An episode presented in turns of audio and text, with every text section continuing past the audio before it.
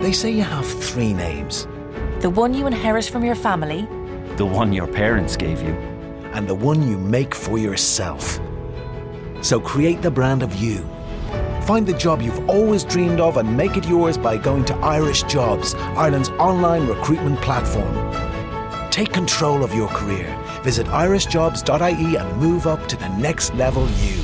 Irish Jobs. Make a name for yourself. Words at War.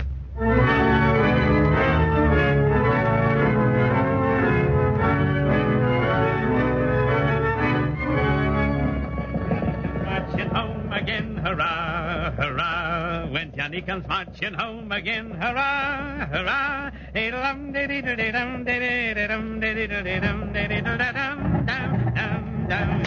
Hey, easy, Bessie. Just take it easy. We're almost there. I think. Hey, hey, mister. Yeah? Hey, Mac. Can you give me some information? Well, that depends on the kind of information you want. Well, can you tell me if I'm on the right road? I'm going to a place called the post-war world. You're on the right road. Straight ahead. You can't miss it. Yeah, but there's a fork up ahead. Which road do I take? That depends on you. You mean it makes no difference? It makes a lot of difference. Oh, I don't get it. Look, mister, my name is Smith. Joseph Smith. Joe for short. Yeah. I've been traveling for a long time, ever since they discharged me from the Army. I've been told that once I get to this post-war world place, my troubles will be over. I'd sure like to get there before it gets dark. I'm almost out of gas, and Bessie here's beginning to holler 'cause she's so hot. Bessie's the name for the car. She's kind of old. I, I'll trade her in as soon as I get to the post-war place. As I said, Joe, both roads lead to the post-war world, but each leads to a different town in the post-war world. One road is long, the other one's short. One will get you there in a hurry, and the other will take a little time. Oh, now you got me all mixed up. I just wanted some simple directions. Well, I've got nothing to do for a while. I'll ride along with you for a way. Gee, that's swell. Thanks. Yeah, jump in.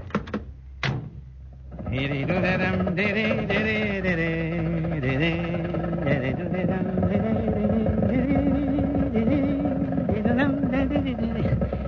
day, ain't it? See the road on the left? Yeah. That's the short one.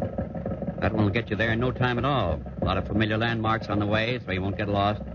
That road leads to a town called Depression. Oh. And, uh, how about this other one? This road on the right is tough. Parts of it haven't been built yet. No familiar landmarks, no signposts. That one goes to a town called Full Employment. I see. Uh, at least I think I do.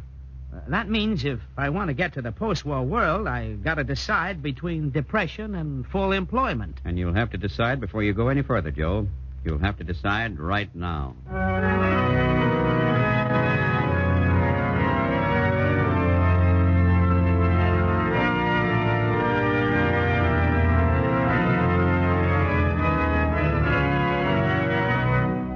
The National Broadcasting Company, in cooperation with the Council on Books in Wartime, presents another of the most significant programs on the air today Words at War, dramatizing the most representative books to come out of this great world conflict.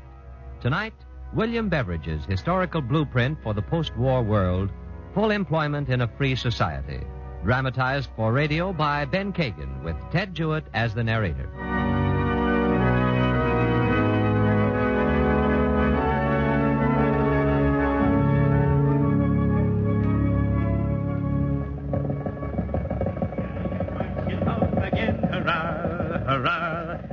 When Johnny comes marching home again, hurrah, hurrah. This is the road to depression, Joe. The road we followed after the last war. The road we may follow again. Look at the familiar landmarks on the way unemployment, idleness, disease, ignorance, squalor. Look at the bread lines, the broken down shacks, children running barefoot along grimy streets, closed down factories, hungry faces, broken bodies. Do you see them, Joe? Yeah. You see this man standing on the curb, his eyes bleary, his body weakened with hunger? Listen to him, Joe. Come closer. No Listen help to him. wanted. No help wanted. No help wanted. That's the answer I've been getting. First, I went down to the factory. No work there. Then I went to the local garage. No soap. Then I went to the employment office. And they said nothing today. I've been doing this every day for the past three years.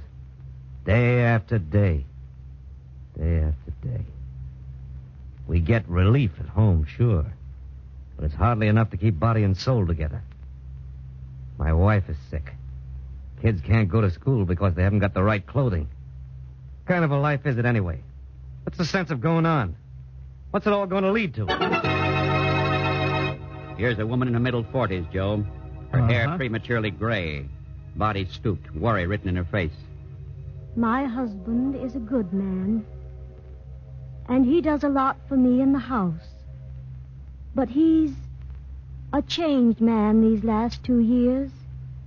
He never complains, but I wish he would. It makes me unhappy to find him becoming quieter and quieter when I know what he must be feeling. We quarrel far more now than before. We would both rather be dead than go on like this. Here's a youngster, a child of ten. Her ragged clothes are much too big for her gaunt, starved little body. Her eyes stare at you intently as she talks in broken sentences. They had a play in school today, but I couldn't go. I didn't have a coat. It was cold out. My mama cried all day, and I cried too. It was going to be such a lovely play, and I never saw one. Papa doesn't come home much anymore. One day he came home and brought milk. It was good. I liked it. But that was a long time ago. I wanted so much to go to the play today. I wanted it more than anything. I cried when I couldn't go. But Mama said maybe next year I would get a coat from the relief. I wonder. I had my own business and lost that.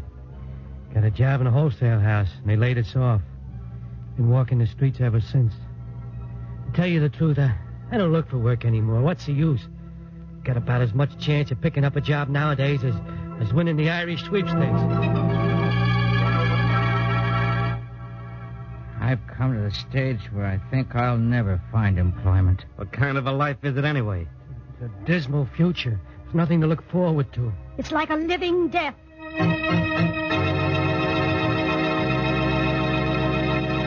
The familiar landmarks on the way, the cycle that always begins with the sound of the factory whistle, and the announcement. Your attention, please. Because of curtailed production, 120 men will be laid off today.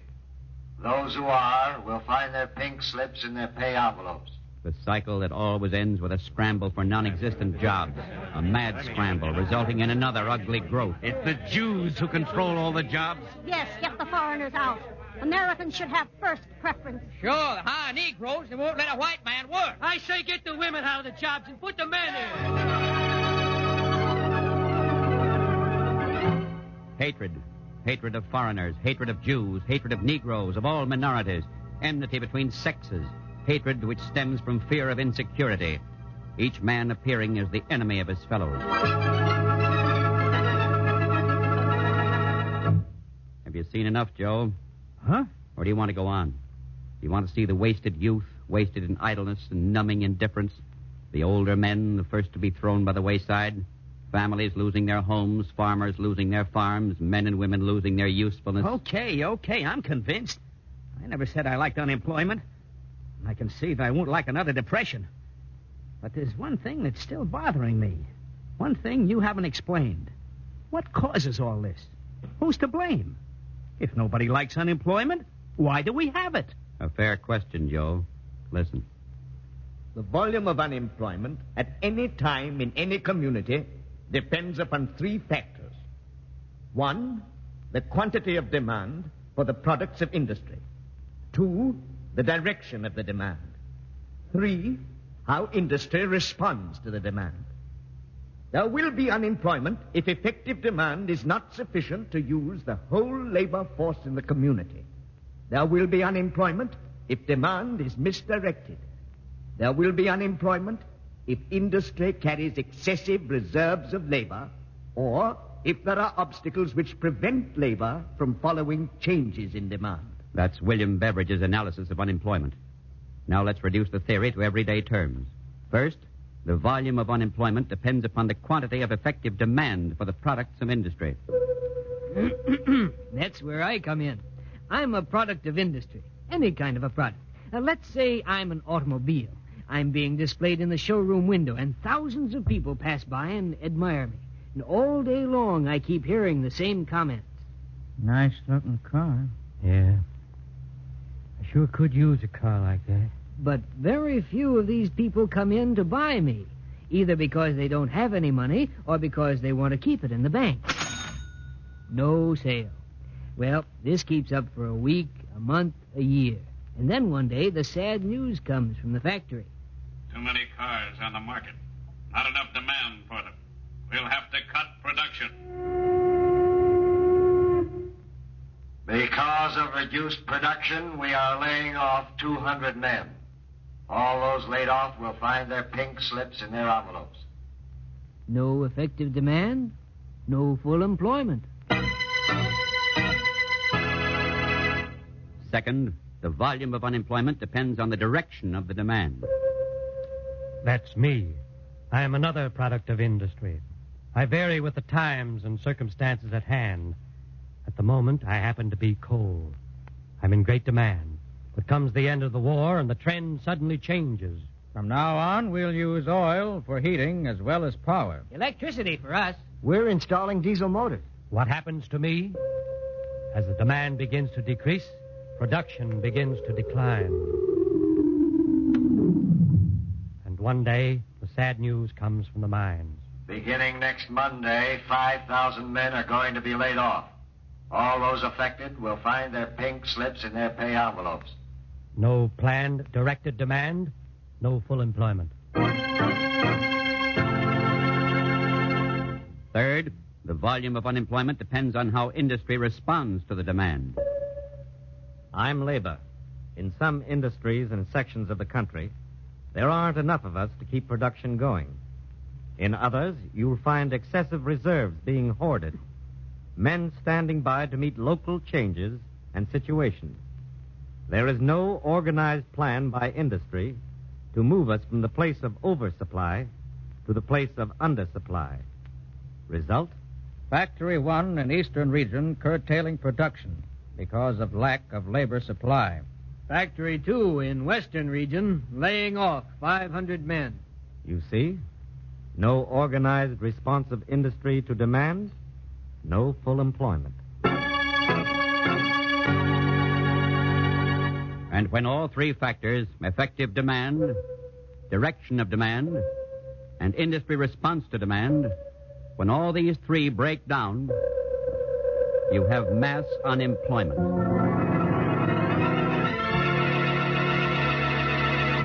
That's it, Joe. That's the road to depression. The road we traveled after the last war. The road we may take again unless a plan is found to stop the cycle.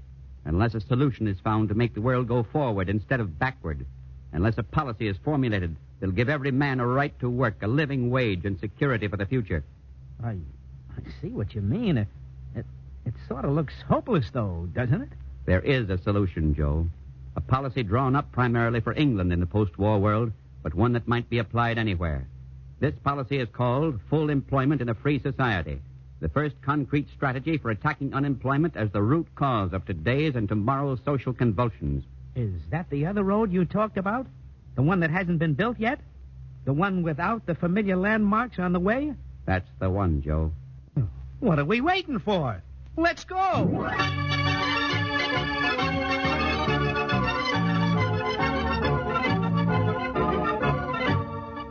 Here is the road to full employment. William Beveridge's blueprint for the post war world. A blueprint for the elimination of idleness, the abolition of want, squalor, and ignorance, the prevention and treatment of disease. Step one. The labor market in the past has invariably been a buyer's market, with more unemployed men than unfilled jobs. No help wanted today. To accomplish full employment, we must make the labor market a seller's market. Wanted.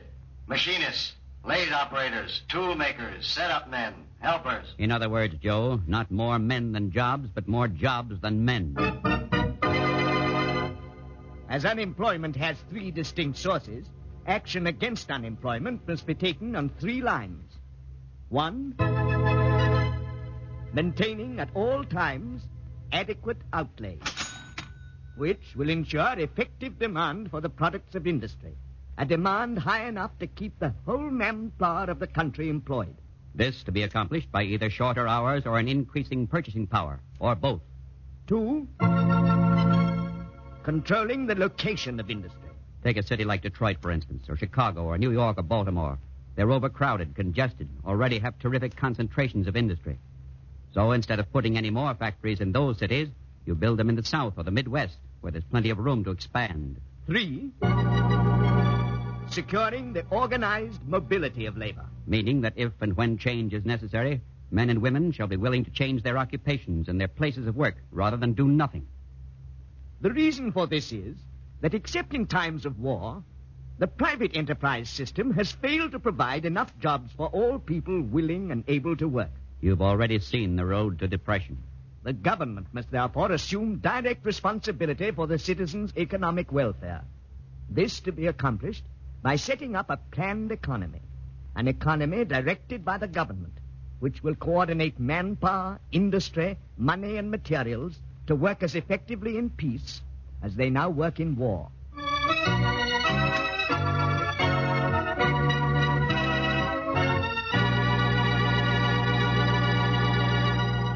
Well, Joe, does it all begin to make sense to you? Yes and no. I I think I see what this guy Beveridge is driving at. Instead of just letting things drift along by themselves and hope that everything turns out all right, he's saying that there ought to be a plan, uh, a planned economy, he said, with, with the government in control. Oh, okay, that sounds reasonable. But what I'd like to know is, how is that going to enable the government to make more jobs? What's the magic word that'll solve all our troubles? The magic word, Joe, is outlay. Outlay? Well, never heard of it. What's that? Outlay means spending for consumption. What people spend for consumption gives employment. The more spending for consumption, the more employment. Wanted. Machinists, helpers, tool grinders, lathe operators. The less spending for consumption, the less employment. No jobs open today. Therefore, spending for consumption must be kept at a steady, high level. And only the government has the power and the means to do that. It is the function of the government to protect its citizens against unemployment in time of peace, just as it is the function of the government to defend its citizens from attacks of the enemy in time of war. The choice is between chaos and order, between free investment and rigorous governmental control.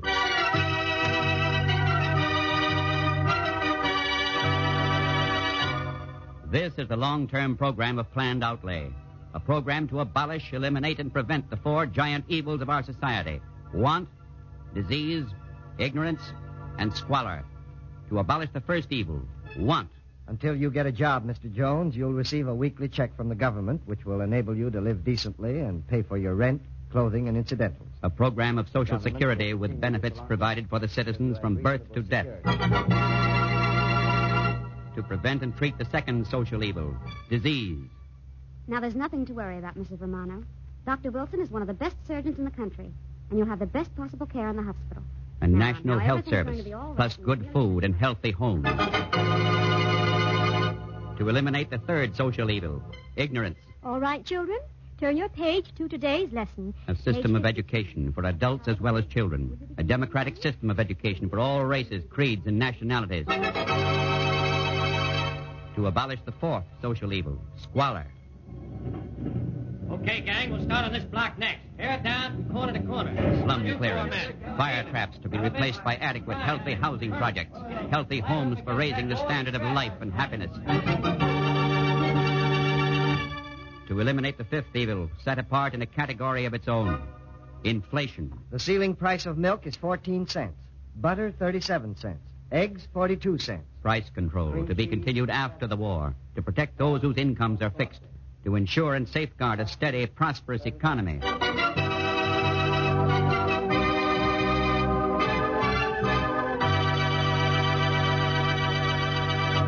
That's the policy of full employment.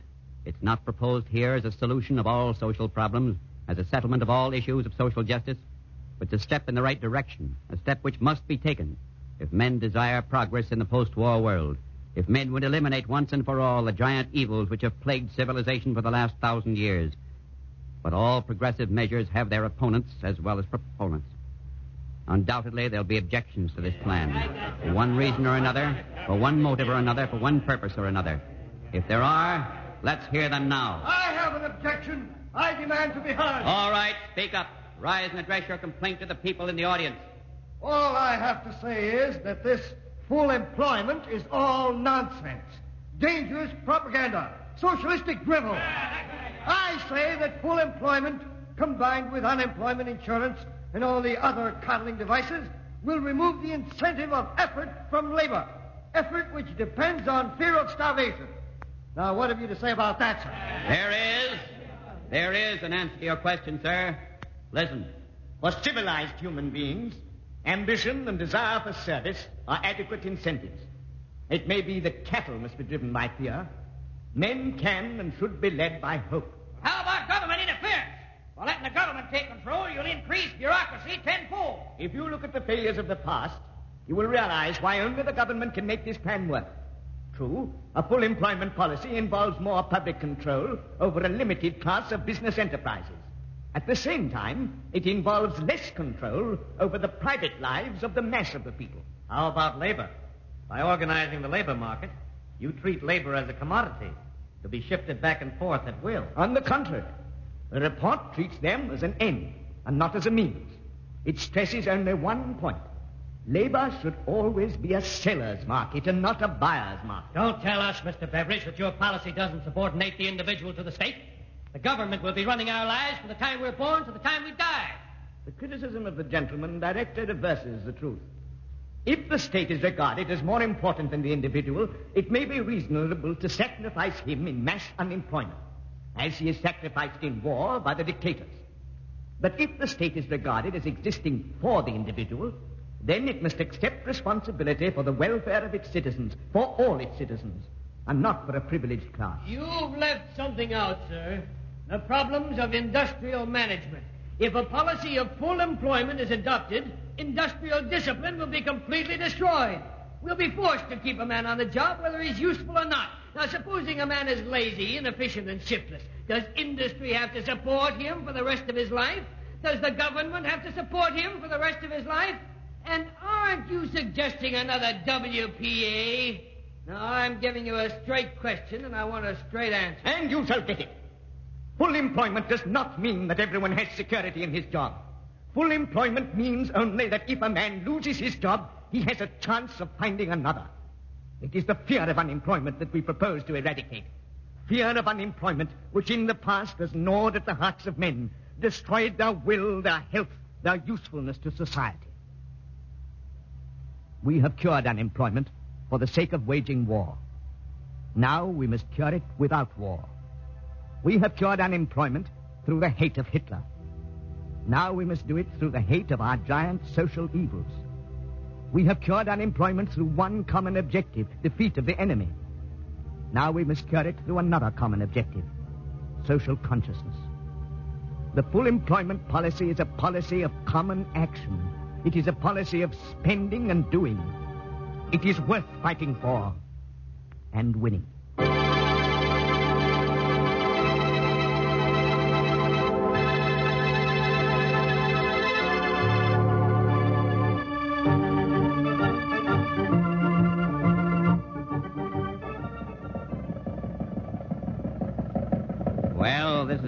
I go, Joe Smith. From here on, you're on your own. Okay. Think you can find your way? Yeah, I can find it all right. And thanks for your trouble. Don't mention it. Well, so long. See you in the post-war world. So long. You'll remember now that you're starting on an experiment. The road ahead is going to be plenty rough and rocky. Sure, but it's worth trying, ain't it? Yes, Joe, it's worth trying. So long.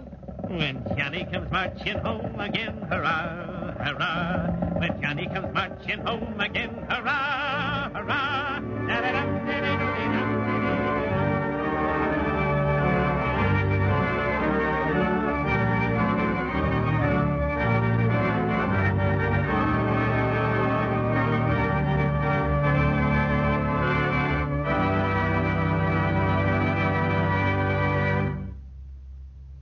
Tonight on Words at War, we've brought you a dramatization of William Beveridge's book, Full Employment in a Free Society. The radio dramatization was written by Ben Kagan. Ted Jewett was the narrator. Jack Arthur was Joe Smith, and Harold Young was heard as William Beveridge. Others in the cast were Abby Lewis, Edith Tackner, Martin Wolfson, Jason Johnson, Lon Clark, Joseph Boland, and Humphrey Davis. The music was arranged and played by William Meeder, and the entire production was under the direction of Anton M. Leader.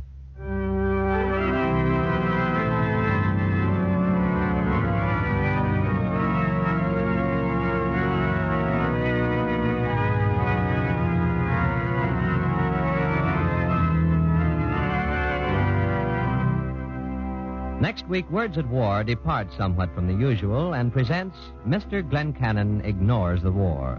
This series of programs is brought to you in cooperation with the Council on Books in Wartime by the National Broadcasting Company and the independent radio stations associated with the NBC network.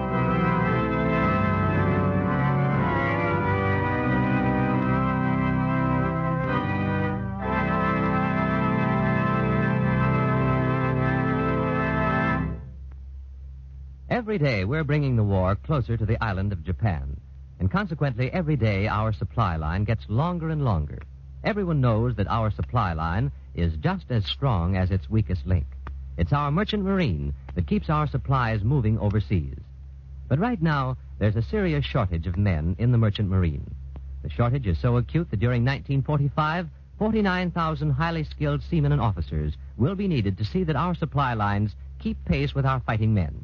Experienced men with licenses of certificates in the following categories are needed immediately mates, engineers, ABs, firemen, oilers, and water tenders. And if you're an experienced seaman in one of those categories, enlist now. The need is urgent. You can apply at once by wiring collect to Merchant Marine, Washington, D.C., and be sure to give your rating or license and your address. Remember, that's Merchant Marine, Washington, D.C. This is the National Broadcasting Company.